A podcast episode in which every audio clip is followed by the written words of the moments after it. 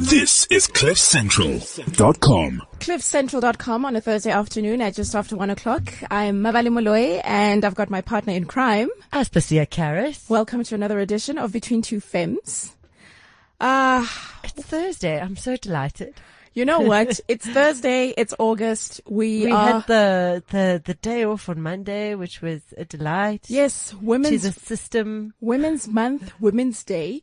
Although don't you find it Day, interesting how conversations There's anger out there about well, Women's Day. Well, isn't this isn't this an interesting thing? Mm. Because you know, government uh, tries to do this whole PR thing, dedicating the whole month to women, and then all of a sudden you see all sorts of conversation on social media with women saying, "Stop." patronizing us because yes, you have this great Women's Month campaign, but then we're still dealing with the issues of women not being paid their fair share. Mm, I think we're going to have to touch on that next week. In I think we must get that Yeah. um, HR professor in. in, in the same jobs that they do that they work in with men. Seventeen percent. I mean, let's difference. let's not even let's not even go into crimes against women. Uh, you know, sexual abuse. But you know what we should go into? Yes. The women's news. Well, you know what, Aspasia? I feel like we've already started. we peaked too soon. let's get straight into it.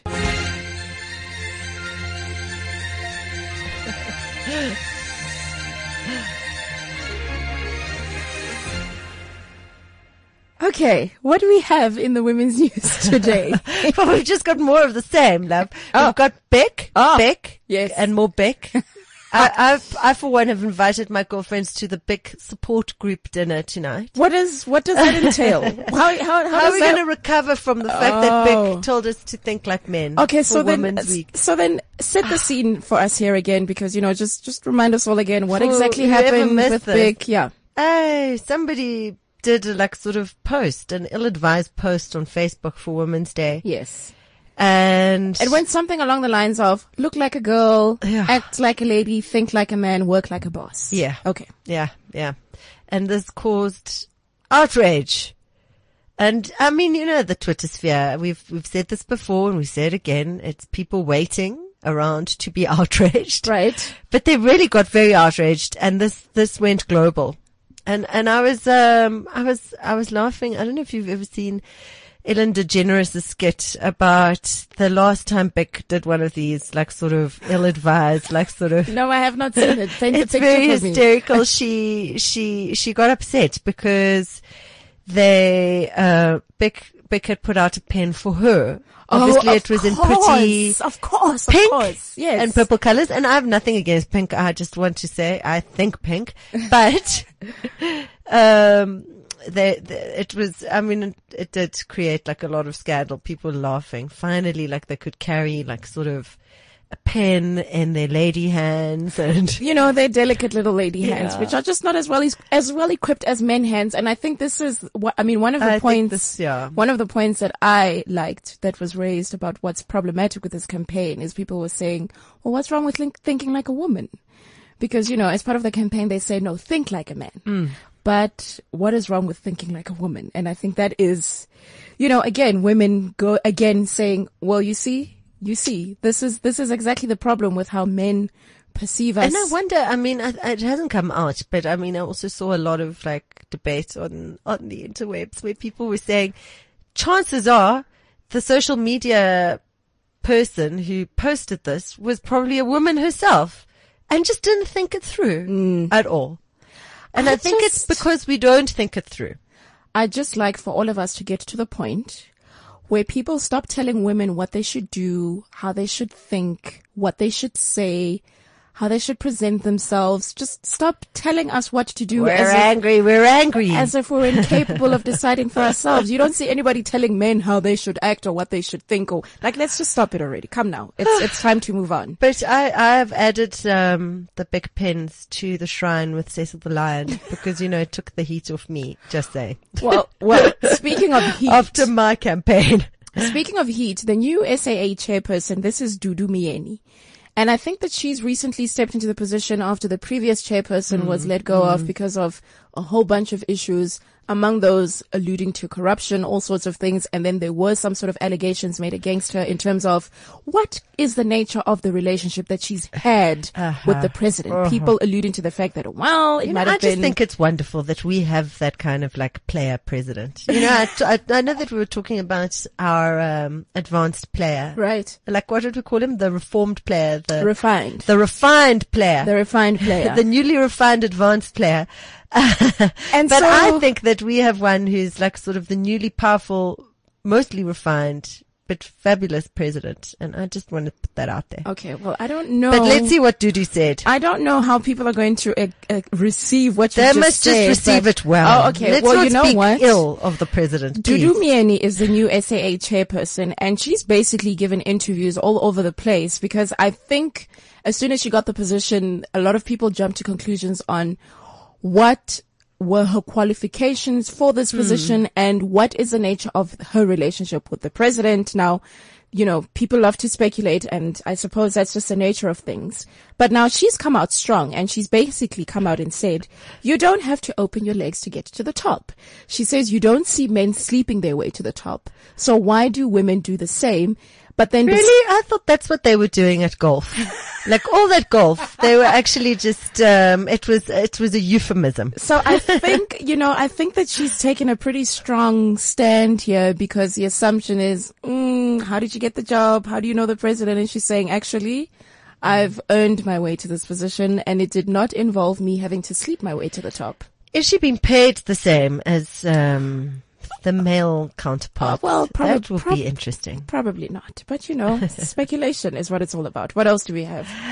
We have a very interesting story. This, uh, lovely young woman called Kiran Gandhi just ran a marathon, um, in the States, uh, without, well, here, here's what happened. She realized she was preparing to go to the marathon How, how for a year. She'd been like preparing to run this marathon okay. and she realized her period would be coming on the day of the marathon. Her, Oh, she yeah, would okay. start menstruating. Yes, because you know you've got the whole cycle thing on you have that cycle thing and she was like devastated because she'd like never run during her period before and um because she had an uncomfortable like sort of she had one of those horrible periods where it was just a pain to have one and she decided to carry on and ran it um, free. That's the point. Is that she put no tampon in and ran the whole marathon with her period just running free. Oh. And the idea was really that. well, I mean, it's caused like a bit of a. It's quite interesting. She's written. Oh no, it was the the the London Marathon actually. Okay. Sorry, guys. Or it was a marathon in London. It wasn't the actual. Yeah, no, it was. Anyway, what was interesting was that her she ran free with the period just sort of coming through Everything. everything. right. Um, and she was wearing a red pair of pants, and the period. How do we feel about this, Aspasia? You know, it was a very interesting thing because, like, my initial thought is you. But then I thought, actually, here's the thing. It's a natural process. Yeah. You've seen uh, men run marathons when they run them really fast. They pee in their pants. They just carry on. They don't like bother about. There was that infamous uh, incident with the famous marathoner who was on a winning streak, and she just sat down on the side of the road and made a poo. So truly, I mean, it was really quite fascinating. But the thing is, it's a natural process, and I think what she did was incredibly brave to just say, this happens. It happens to women. I mean, this takes us back to the, the, when Instagram banned the photographer from posting pictures of her period coming through.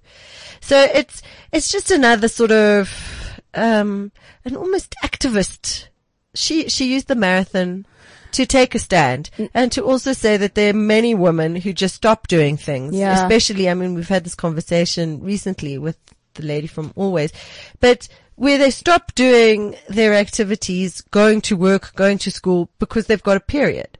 And she said, well, actually, look, you can run the marathon with your period and You know what? run free. But I mean, it's quite a radical statement, but it was very beautiful. I mean, the most moving part of reading here, Yeah. this interview that I read, which was on Cosmopolitan, dot com with which they did with her was that she said you know she was really worried uh, as she, as she took the decision fine she's going to run free because she didn't want to run with the tampon inside her she didn't know what the impact would be over 42 kilometers so because she had a friend who'd been worried that her period would come on a marathon previously and had ended up with a scar because she'd run with the tampon in her bra and because of the chafing i mean you're running a lot it's very far. You get chafing. Right.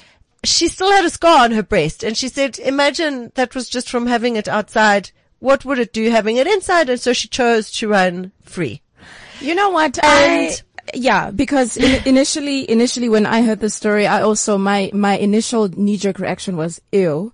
But then now that you've mentioned it and I've, I've been listening to you speaking about it and I think, well, actually, why is it ill? You know, you've got men whipping their penises out on the side of the road every other day. they really all the time like, on the, they- I ran a 21k this weekend. It's not an issue for them. I think that is it is completely acceptable and it is not actually it is not acceptable so there's that and then besides that you know you you mentioned but part of the part and parcel with these marathons you, you do get people pooing in their pants you get, you do get people and this happens in cycling as well you know It's Tour an de extreme, France it's an extreme sport. these are natural bodily reactions that are taking place and if people want to get offended. sensitive and upset by a woman running a marathon while she's on her period. All I'm going to say is that you need to just, But like, what was beautiful- grow up and get over yourself. Yes, was that she saw say. her her father, and he just uh, her father and her brother, and she was worried about how they would react, and they were just so delighted to see her at like I don't know mile nine, which is like about halfway through. Yeah. and they didn't care, and she felt so liberated after that and emotional, like she just shed a little tear and carried on. I just think we need to get to the point where, you know, whenever somebody says the word period, like you, you, you mustn't have a But man. you're not ashamed. You're not ashamed. Well, first it. of all, as a woman, don't be ashamed of it. And then secondly, for men, like if you're still flinching and like pointing fingers and making funny jokes about the period, like grow up already. You're not a six year old. Honestly, just grow up. So we're going to leave it at that with the women's news. Okay. on that bloody note. On- That's it.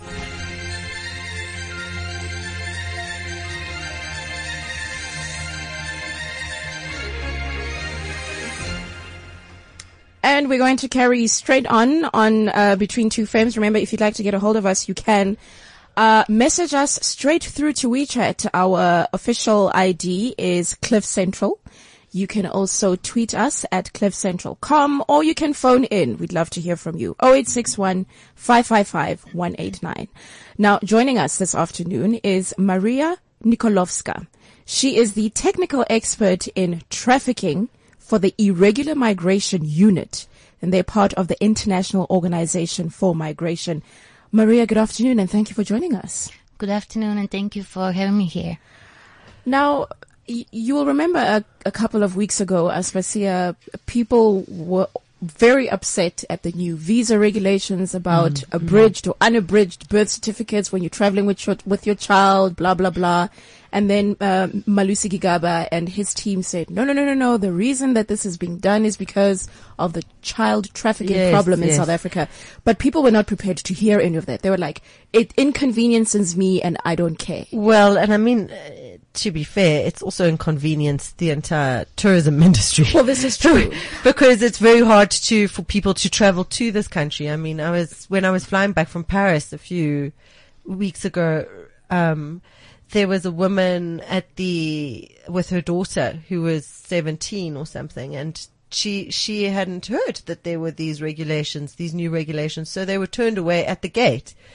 Um, But as I they were about to hop onto the plane Yeah. to fly here on holiday. They were from Holland or something Well, you know what? catching a connecting flight. It was quite interesting because you could see the actual impact, but I thought it was a fantastic idea, as did you. Well, yes, to, because to hear the other side of the story. Well, look, I understand people getting upset and, you know, getting upset about being inconvenienced. But I did, I did wonder how many South Africans are informed about, firstly, the prevalence of human trafficking in this country and the rest of the continent.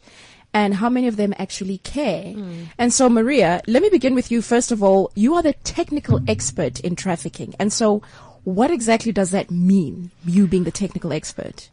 Well, first, it's um, a mouthful um, word, I would say. Um, being a technical person uh, or an expert uh, within the International Organization for Migration uh, means that um, you have to have the experience and knowledge and um, I would say many years dealing with um, actual victims of, of human trafficking um, in in different countries in the world.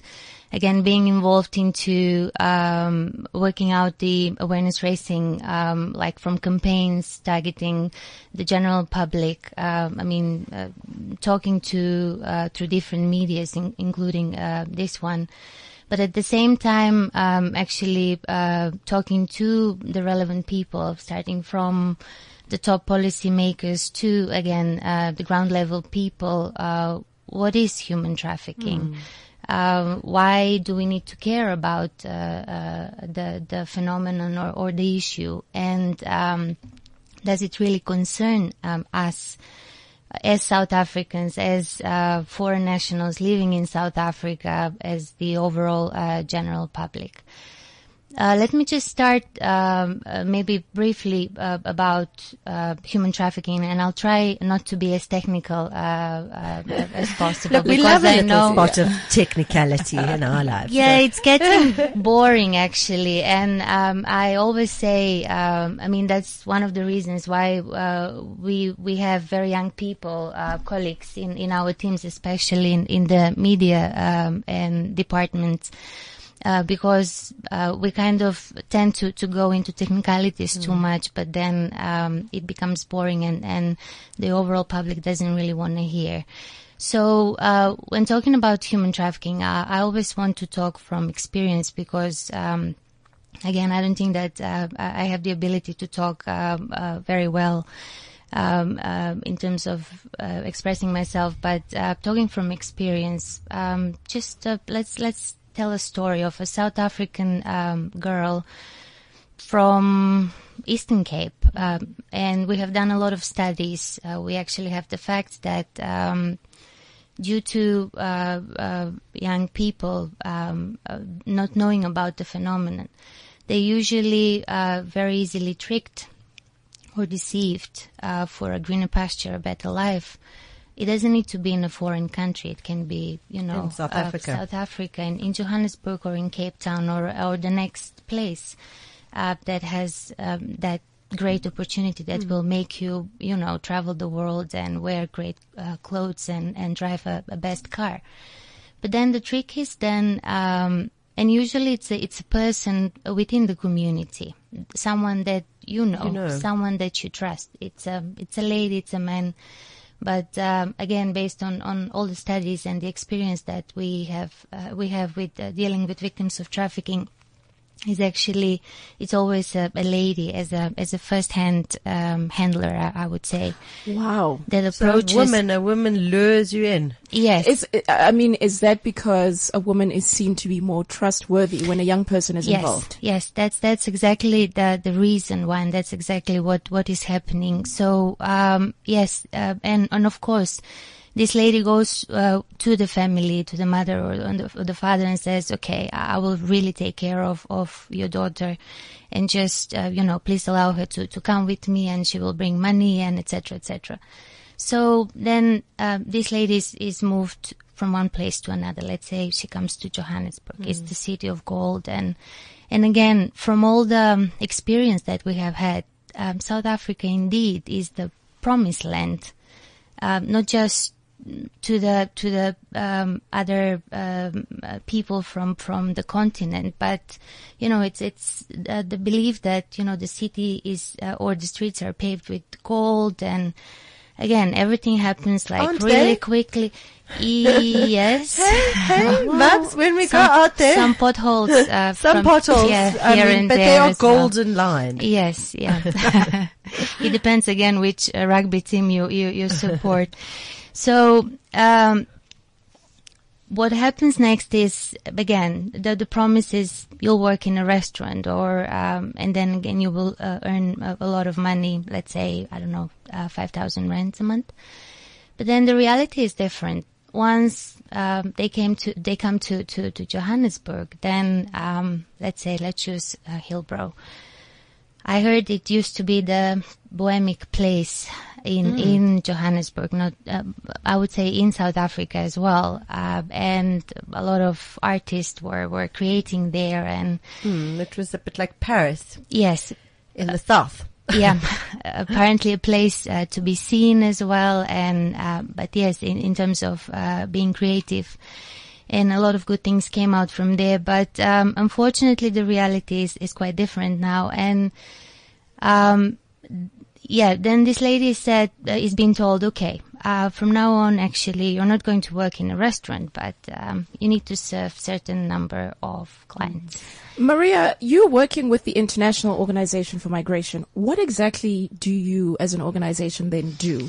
Are you are you tracking um, these these poor souls that are being moved around all over the country? Are you are you trying to to get them back home and reunited with their families? What does your job then entail as the organization? Yes, we do have a, a very comprehensive program, um, I would say, and we've been doing this for some 20 years uh, worldwide. Uh, what what the program entails uh, is actually um, uh, when when a potential victim of human trafficking actually is being referred to us, be that from the authorities, the NGO, or um, if he or she managed to escape from from the traffickers, then we do the the interviews. Um, there are certain um, criteria that um, are, are there again based on on the legislation and etc. And then, but then it's the whole.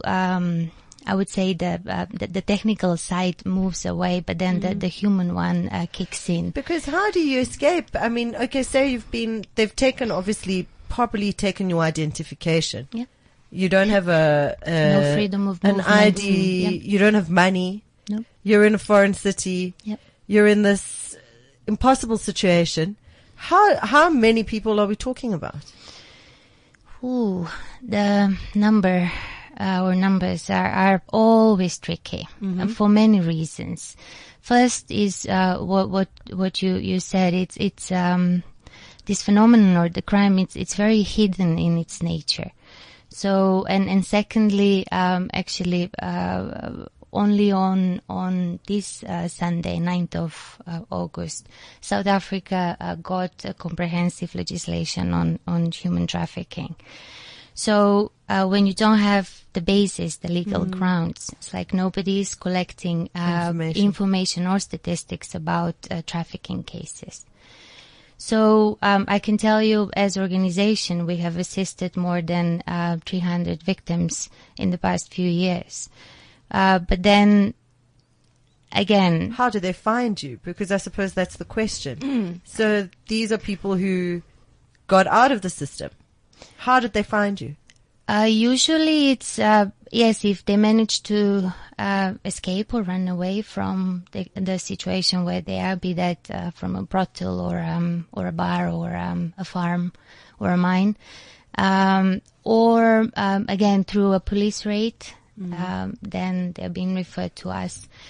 Uh, just want to also mention um, the the importance of of the NGOs or the civil society organizations uh, when it comes to victims of human trafficking in terms of sheltering uh, these victims, providing the psychosocial assistance, and again, in order to reach uh, the point where um, the victim of tra- uh, trafficking is empowered after the horrific experience that they've been through and then to be able to stand up on, on her or his feet after the experience. It's it's a very long process, and some of them they don't really succeed in in in that. Maria, at, at the risk of sounding callous, how profitable is the trafficking of humans for the perpetrators doing it? Because you think drug trafficking, these people make a lot of money. You think, you know, moving arms, firearms all over the place. That's also very profitable. Moving cigarettes, Exactly. illegal cigarettes. And so I wonder where human trafficking fits in on that scale because I'm assuming these people are doing it because it is a very profitable business for them. These are now the perpetrators actually ripping people out of their homes and taking them into worlds that they, where they know absolutely no one.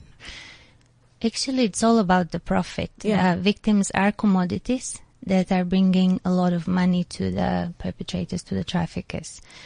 Um, I don't know organization. I think it was uh, UNODC. It's the United Nations Organization for Drug and Crimes. They did a study some years ago, and um, as a uh, the result of the study was that uh, human trafficking is actually the third uh, most profitable business, and it uh, comes after the trafficking of arms and trafficking of drugs. So it's like a modern form of slavery, It- it essentially. is. This It is is. slavery. It is slavery.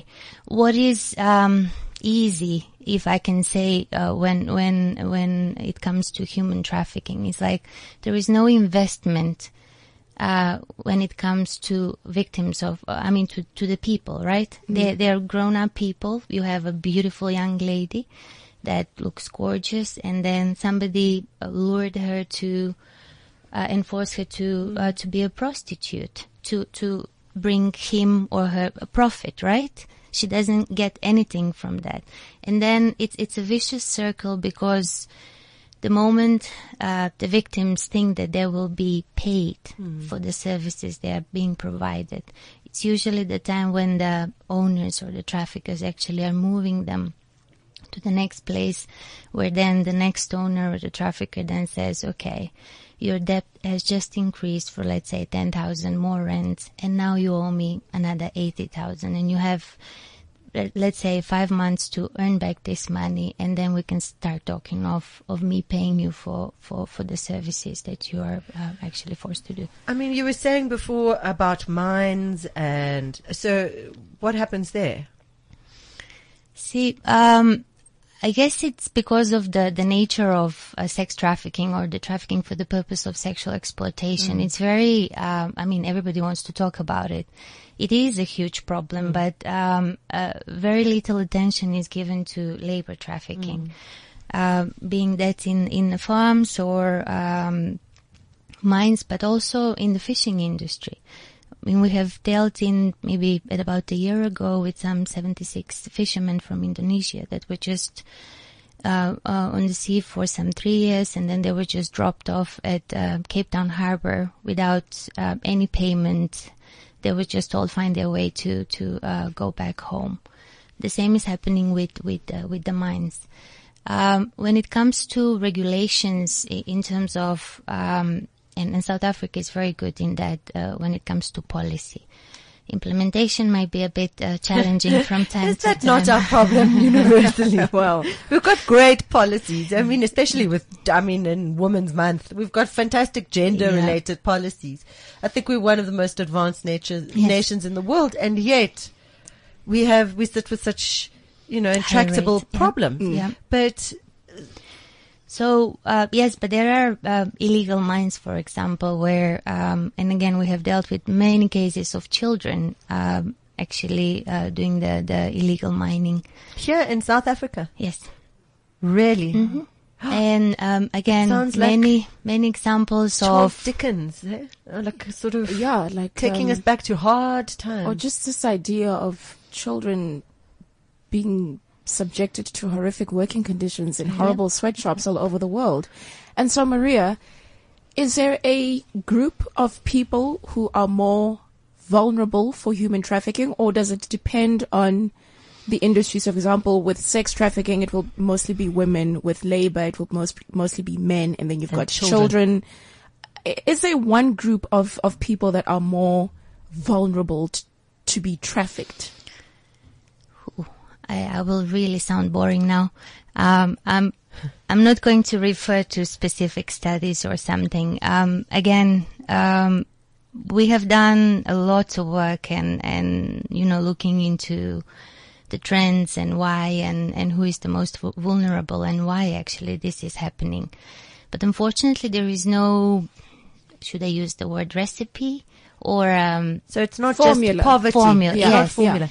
Is it poverty? It is poverty. Yeah. It's, um, I would say also the globalization. Um, also let's, since it's a, it's a women's month, um, wh- what is happening now, while in the past it's like it was only the men that were migrating, were taking jobs abroad, but nowadays things are changing. It's also women that are, you know, also taking jobs abroad, and you know, I'm, I'm the example of that one as well. So uh, this is also the reason, but I would also say lack of information. It's the it's the belief that this is not going to happen to me.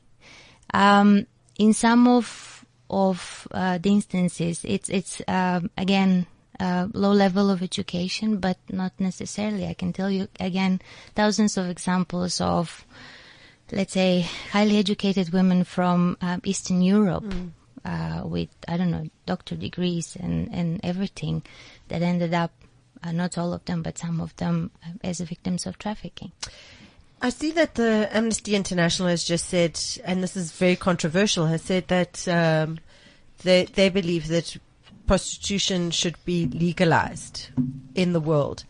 And and of course this has like caused a lot of drama because people are saying, you know, this is the great untold, unspoken you know, side of slavery and human trafficking and that many people who are prostitutes are not in this business because they want to be, but because they've been trafficked.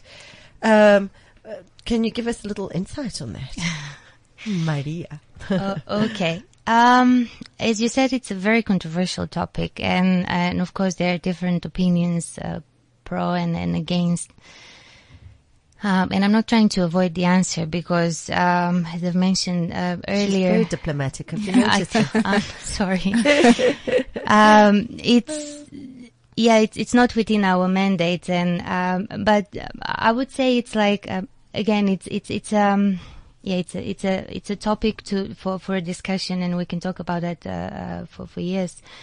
The the point is that um, again, at least according to me, is um, you know there will be probably a great legislation for legalizing the prostitution again in, uh, that will also reduce the, the, the, the human trafficking. But what about the implementation of, of, of, of it? And again, that still uh, may lead to actually prostitutes um, not really being there or doing the job that they're doing on a, on a voluntary basis as you know it's believed but actually they, they've been trafficked Maria, when the Minister of Home Affairs says that they've implemented these new laws because they are concerned with child trafficking, and then when the average South African turns around and says, ah, screw you, how many children could possibly be, how many p- children are possibly being trafficked that it's, it, it needs to inconvenience me? Is that us just being completely ignorant of how bad the situation. the is? situation is in, in human trafficking and then specifically in child trafficking? And then also, what do we do about it? As I've mentioned earlier, unfortunately, we don't have the, the numbers. Yeah. And I think the, the one thing that doesn't go in favor um, in justifying the numbers that were um, actually given by Department for Home Affairs when, when the new uh, regulations were introduced was 30,000, I believe. Um, I, um, again, there, there are a lot of speculations, and, and, and, and again, it doesn't go well with the with the with the regulations or the idea uh, uh, for that. The, I, I, I think that the, the regulations are actually an excellent idea because, um, and I would say child trafficking is a, a, a huge problem. Um, let me tell you another example. Uh, just think about you have uh, OR Tambo International Airport uh, in Johannesburg. Is I believe is one of the biggest airports in um, South Africa, and it has about 14 million travel- travelers uh, yearly. Um, again, because of the nature of, of our work, It's my bus stop. I'm Just- the. It's Yeah. a second home. Oh Lord. it's If- bad when the people at the coffee shop recognize you and they know your order. they just bring you the the Yeah, yeah, then you're in a big trouble. You've That's been good. at OR Tambo way too much. But moving on. So yeah, um, just I mean, if if I would say the ordinary person can just spend maybe a few hours, not as just a traveler, but as an official uh, there, and just to to see how many smugglers and, and human traffickers are there actually trying to. Uh, move children um, in illegal way uh, through the airport. It's just an example. Really? So what, what would happen? Because now I'm panicking. Okay. Well, Um, I just sent my daughter yeah, you're a mother. overseas. You know? Yeah. You have this idea that like Okay. once they're through passport control, it's safe. please don't push the, the panic button. It's it's it's it's uh, it doesn't happen to everyone. Uh, again, let me tell you an example. Um, a, a Zimbabwean national uh, who is in in UK, let's say asylum seeker or um, irregular migrant, pays a, a smuggler certain amount of money to uh, bring uh, two daughters to to London. What is happening? The kids are moved to South Africa illegally because first it's very expensive to get passport. Again, with uh, with the new regulations, it's impossible for kids to travel uh, without an birth certificate and the consent of the two parents. And then, yeah, there's a lot of corruption where actually the kids are being put on the plane and as soon as they get to, to UK, for example, they, they claim asylum. Things can go very wrong and these children may never actually, yeah, end up in the destination where they're supposed to be uh, going. So, yeah. Are there any telltale signs, so to speak, to spot when maybe somebody is being trafficked and you, you suspect, hang on, this is a little bit dodgy behavior? Panic. And if there are these signs, what are they? Because I imagine if, you know, if little old me knew what the signs were and then I spotted them, I, I could, maybe I could manage to alert somebody and say, listen, I think that this is a very suspicious can see you situation. tackling them to the ground. I think No, this no, is no. a A, suspicious situation. Are there any signs to tell when somebody is in distress? Uh, first, let's not go into tackling or, or trying to No, no, do no, no. anything. No uh, tackling. no, I, I don't have a hero complex. I, I always say do, I violence is, is not an answer. I have a Wonder Woman suit underneath this little kimono.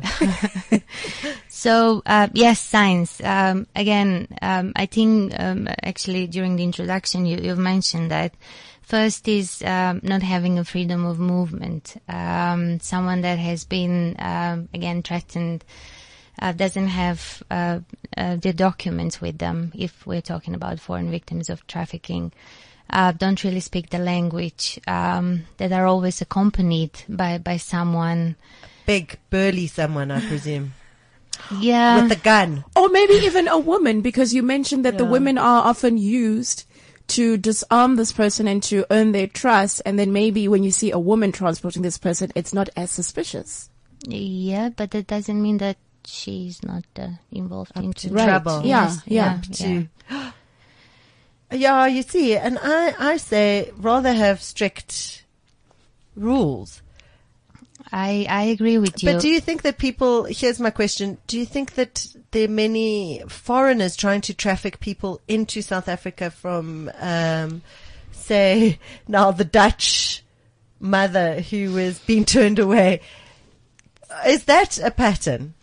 Um, I again, thought everyone's going that way, trying to get into Europe. Well, the well, thing- pitching Yeah. their tent Yeah. in Calais and on the island of Samos where my parents live. Okay. Uh, what is happening actually is um, South Africa is the destination country for trafficking. Um, Oh no. Yes. Oh no. But at the same time, there is the internal trafficking where uh, Yeah, South as you. African is uh, moved, recruited, moved, and, and exploited from one province to another. Yeah. But also, you have South Africans that have been trafficked to uh, other country. It's like um, I don't know. In we had cases in Israel, I believe, even in Tajikistan. What? Um, yeah. Uh, They trafficked them to Tajikistan. Mm-hmm, it's for the purpose of labor Of labor, exploitation. yeah, Really? Usually, it's the the the advert of you know uh, um, to work as a, a helper in someone's house, Oh, domestic and then, worker, and then you end up being trafficked. Actually, you, uh, when when it comes to especially women. Uh, for domestic, uh, I mean exploitation, uh, uh, it, it it goes into labor one. Uh, it's usually the dual exploitation. I mean, there is also an element of of sexual exploitation. Yeah. Well, on that sobering thought, Maria, we're going to have to leave it at that. And we thank you very much for joining us this afternoon and for enlightening us and shocked. educating us. And I think we need to be. Tajikistan. Can you we- imagine ending up in Tajikistan? I don't even. there you were. You thought you were just. I mean, where is Tajikistan? Like, let's not even betray our geographical Well, this is the thing. This is the but thing. good grief. Um, and I think that we need to be shocked, Aspasia, because, you know, ever so often, we just like to turn a blind eye to these things and say, well, if it doesn't affect me directly, then it's not really my problem. Sigh. Sigh. So- it's really terrible. I think we should move on to like cheerier things. All right. babies, adoption. oh, apparently that's also Flower an shop. issue. Well, yes, Yeah. but if you if you would like to get information, you can log on to uh, southafrica.iom.int. That is our uh, international organization for migration. Uh, Maria Nikolovska, thank you very much for joining us this from, afternoon. Yeah, where are you from? You international traveler. Don't say Tajikistan. No, no, I'm not from Tajikistan. You're silly. okay, I'm from Macedonia. Ah. And uh, we'll talk later where it is. Actually, it's just not I from know Greece. exactly where Macedonia yeah, is. Yeah. Fabulous. Maria- Well, very nice to meet you. Yes, And good Maria. luck. Maria is the technical expert in trafficking for the Irregular Migration Unit of the International Organization for Migration. Maria, thank you for enlightening us this afternoon on CliffCentral.com. This is CliffCentral.com. It's CliffCentral.com with myself, Mabale Moloi, and Aspasia Karras with another edition of Between Two Femmes. We- Mabale, I've just um, Googled Tajikistan. Do you know where it is? It's on top of Afghanistan. Well, okay. And underneath Kyrgyz- Kyrgyzstan. Kyrgyzstan. Kyrgyzstan. Kyrgyzstan. Right. Next to China. That is just somewhere very, very, very far. Imagine being trafficked there. Actually, uh, my mind boggles. Well, you know what? Um, this Next to here, this the is- Tashkent. this the is the reality. Valley. This is the reality of the very harsh world that we live in. And Dushanbe. and- Dushanbe. Imagine waking up in Dushanbe. I, I, I, you know what? Yeah. I, I'm not going Oi. to imagine it because it's a, it's, it is a, it is a very upsetting and unnerving prospect and thought. And especially if you ended up there because, you know, some idiot decided to snatch you away from your environment and just to use you in some sort of way. But, um, Let's move along because we've got Nomvuyo Shabangu joining us on the line now, and she's from the Joburg Child Welfare. Uh, Nom, is, is it probably no, knows is it, all about is, it Nomvoyo or Nomvola? My mistake. I, I, Nomvoyo. Nomvoyo. Good afternoon, and thank you for speaking with us, um, this afternoon on Between Two Femmes. Welcome. Hi, thank you. Only a pleasure. Hello, Nomvuyo. Hi, how are you? we are shocked. We're sitting here in a state of shocked, uh, uh, just thinking about being trafficked to Tajikistan, of all places, which is something that happens. So we thought we'd speak to you about little babies. It's All just right. much nicer. Well, Yeah, babies are nice. Yeah, Nomvuyo, let's begin with the work that you and your organization do with uh, Joburg Child Welfare. I mean, what, what kind of services do you then offer? What, what, uh, you know, just tell us about the work that you do at, at Joburg Child Welfare. Okay, good afternoon to the listeners. Uh, Joburg Child Welfare is a child protection organization that works with uh, children that have been abused, abandoned, or neglected, or some of them are orphaned. And these children range from 0 to 12 years old at, at intake. Hmm. So what we do, for instance, you would find that a, a concerned citizen would phone us to say there's a child that's being abused somewhere, and then we would go and do a risk assessment. And but before, and then in that risk assessment, we find that maybe the child really is abused or is neglected. Then we would remove that child to a place of safety, be it with a, a private place of safety or what people know as children's homes. We call them child and youth care centers now. And then we go to court. We go to court and, and report that we've got a child. These are the circumstances. We just need time to investigate the, the circumstances.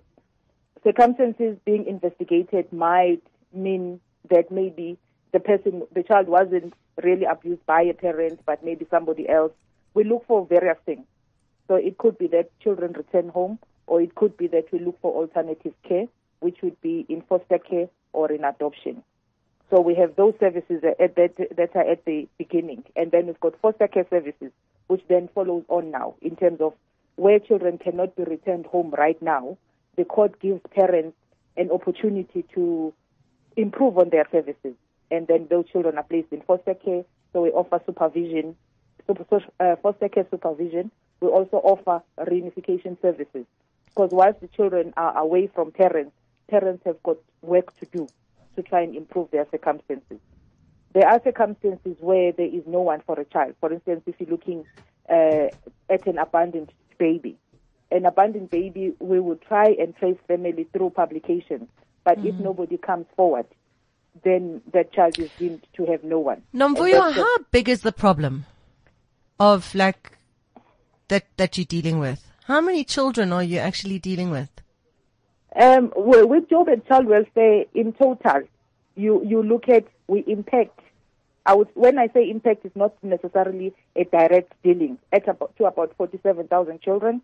Yeah. But our child and family unit, which receives children, at least about 15 children come in a day. they don't all necessarily get removed from children, but concerns about children. I'm talking about the walk-ins, not your telephone calls Yeah. or your emails, but the people that walk in. You're looking at at least for uh, about 15 a day. How are you coping with such numbers? Do you know what? We, we, the, we've got various departments that do various things. And that's why I'm saying what we do uh, risk assessment because somebody may say, oh, it's a problem, and yet it's not. And some of the 15 that come in, they come in, but they're not necessarily falling within our uh, threshold or our, our remit in terms of an area or in terms of service or in terms of what the problem is. But we do rely a lot on the communities because we get a lot of volunteers. Part of the services, if I may just interject there, that we offer is residential care. We've got two residential facilities and one daycare center. So the residential facilities, if it, it, they act both as a place of safety or a place where children can stay long term. So, and in those centers, the one center which is in Soweto uh, caters for 90 children Yeah. from birth to about 18 stroke 21 if they are still at school. And the one in Westcliff caters for 30 babies, 0 to 2 years. And then our daycare center at Masibambisane caters for 220 children at any given time. So at these centers, we rely a, a lot. We, I mean, we do employ people to work, but we get a whole lot of help from volunteers as well. And what do you have to, I mean, because now we've heard about all these tragic tales of human trafficking and what have you. What do you have to do to, um, vet? What, I mean, surely you must be vetting these volunteers. We do, we do, we do. Yeah. Good. Please vet them because we're very worried. no, no, we do. One of the things that we do do is to check people against the Child Protection Register, Okay. which was introduced. Uh, it came in with the New Children's Act that came in in 2010, Uh-huh. but I think it's to, to sort of come into real action now. It came in last year. So anybody and everybody that has anything to do with children or wants to have anything to do with children, they get a police check done or a, a be checked against the Child Protection Register. Uh, Nomvuyo, I would imagine that encouraging um, South Africans to adopt is, is something that you as an organization perhaps play particular attention to. You know, even though you will hear the experiences that people go through when trying to adopt, and they'll often say that, you know, it's, it's strenuous, it's difficult, there's a lot of red tape, there's a lot of, you know, there are a lot of uh, steps and procedures to go through. Now we understand that all of that is necessary, but I mean, maybe you can just talk us, talk us through that whole process of adoption because it is, it's, it's not the easiest thing in the world to do. okay. Um, I think number one, just to state that people would say it's, it's too much red tape because they want a child now, and they know that the child is already born, so they can't see a reason why they have to go through all of this.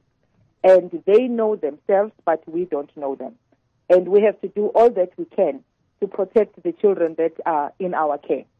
So, but part of the things that people do with the with the orientation, for instance, if a person approaches us and they say they're interested in adopting a child, we would put them through an eh, orientation program first. It's it's a meeting where everybody that is interested in adopting meets with the social workers and some of the people that have already adopted, and they hear all the truths about adoption. Because again, people might have their preconceived ideas about what is it, what can they expect. So in that meeting, they get explained to the process, number one, and the things that they have to do, as well as some of the things that they can expect. And the things to expect uh, come from the experiences of the previous, of the people that have already adopted before. So that a person, when they make a decision, okay, fine, I want to go ahead with this adoption, they've got the worst case scenario, put it like that. and they can deal with the worst case scenario. It's not always like that. Theirs might be mild and smooth, but they, they, if they can accept the worst case scenario, then they're in. But then one of the things then that they would follow from that, because after hearing those truths, we wouldn't, we encourage people to adopt, but we don't follow up on them because we don't want people to feel pressure that they have to adopt. Uh, so they ha- it's a decision that they have to make and it's something that they have to be motivated to do. Nomvuyo, where can people go to if they would like to do a bit more research into child adoption and then also just to get more information on what we've been talking about this afternoon? There's Adoption Coalition uh, website, and they can also uh, go through to our website, which is Johannesburg Child Welfare, Can- Child Welfare. Can I just say, Nomvuyo, that two of my friends have adopted in the last, um, three of my friends have adopted in the last year. And the joy of it, I Yeah. cannot actually explain. Those little babies, they are super cute. They're fantastic. But Oh, my word. things that we, we say And the people- joy it brought to them. So I know there must be negative things, but the delight in these people's hearts is just it's a completely delight, different thing. Yes.